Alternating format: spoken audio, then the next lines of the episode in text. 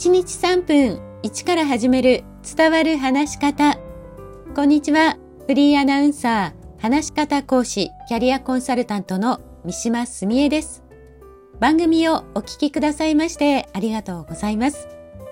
さあ今日は話す上でもコミュニケーションでも、まあ、とにかく何につけても大切な間のお話です。会話中に間ができるとあなたはどう感じますか？他にも人前で話している時の間、これはどうでしょうか？何か話さなくてはと焦ってしまうことないですか？実は私も話す仕事を始めたばかりの頃は、とにかく間を埋めなければ話さなければと焦ることが多くありました。未だに日常のコミュニケーションでも司会の時でもそういうことありますけどね。例えば、皆さんこんにちはという冒頭のコメントで、こんにちはと言った後に会場の方がこんにちはと返してくださることがあるんです。でもそれを待たずに次のコメントを言ってしまって、あ、失敗したなんて思うこともあります。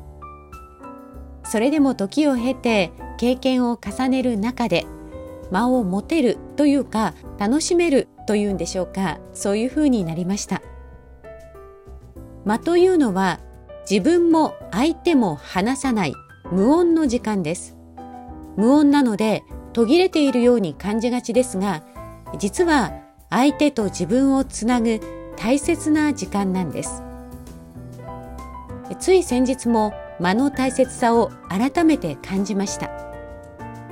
宮崎の神楽の国立能楽堂公演で司会を務めさせていただいたんですけれどもこの神楽の時は舞が終わって余韻を楽しんでから司会者がコメントを入れるというのが演出サイドの意向です。イベント台本は作る人によって司会の話すタイミングは様々です、まあ、司会者としては拍手が鳴っているとそれをさらに盛り上げたりしたくなるんですが